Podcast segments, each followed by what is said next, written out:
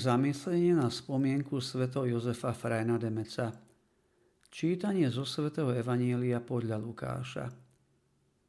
Pán si vyvolil aj iných 72 a po dvoch ich poslal pred sebou do každého mesta a na každé miesto, kam sa sám chystal ísť.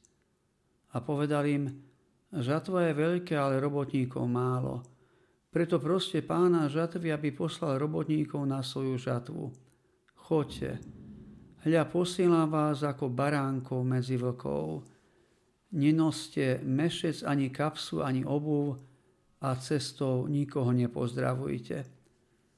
Keď vojdete do niektorého domu, najprv povedzte pokoj tomuto domu.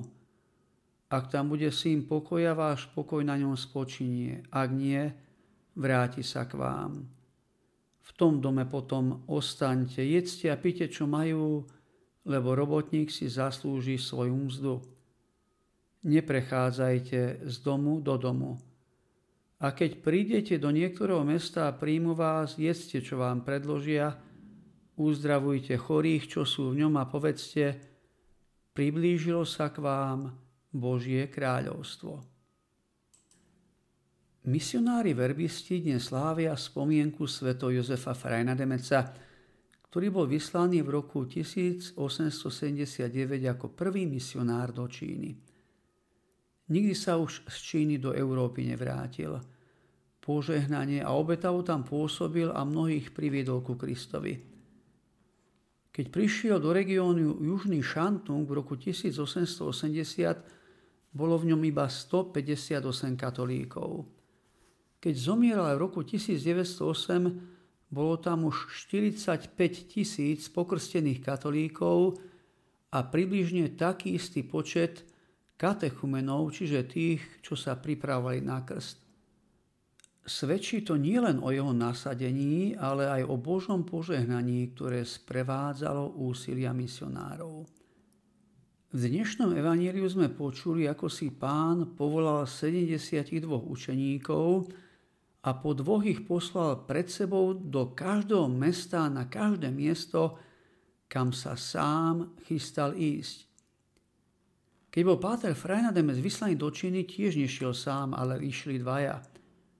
Spolu s ním odchádzal aj Johann Baptist Anser, ktorý sa neskôr stal prvým biskupom verbistom v Číne. V krátkosti sa môžeme zastaviť pri poznámke Evanielia, že Ježiš poslal učeníkov na miesta, kam sa sám chystal ísť. Mali mu teda akoby pripraviť cestu, či ohlásiť jeho príchod. To je poslaním aj misionárov.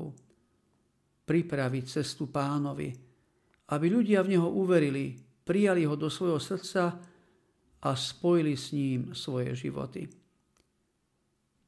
Krstom sme aj my prijali misijné poslanie – svedčiť svojim životom o Kristovi. Preto dnes pri spomienke na tohto veľkého misionára môžeme aj my prosiť o milosť, aby sme rástli v spojení s Kristom a tak svedčili o jeho prítomnosti vo svete. Môžem si položiť otázku. Láska je jediná reč, ktorej rozumejú všetci ľudia, povedal svätý Jozef Demec. Ako sa mi darí praktizovať reč lásky. A dnes sa pomodlím za kresťanov v Číne, ktorí trpia prenasledovaním a útlakom.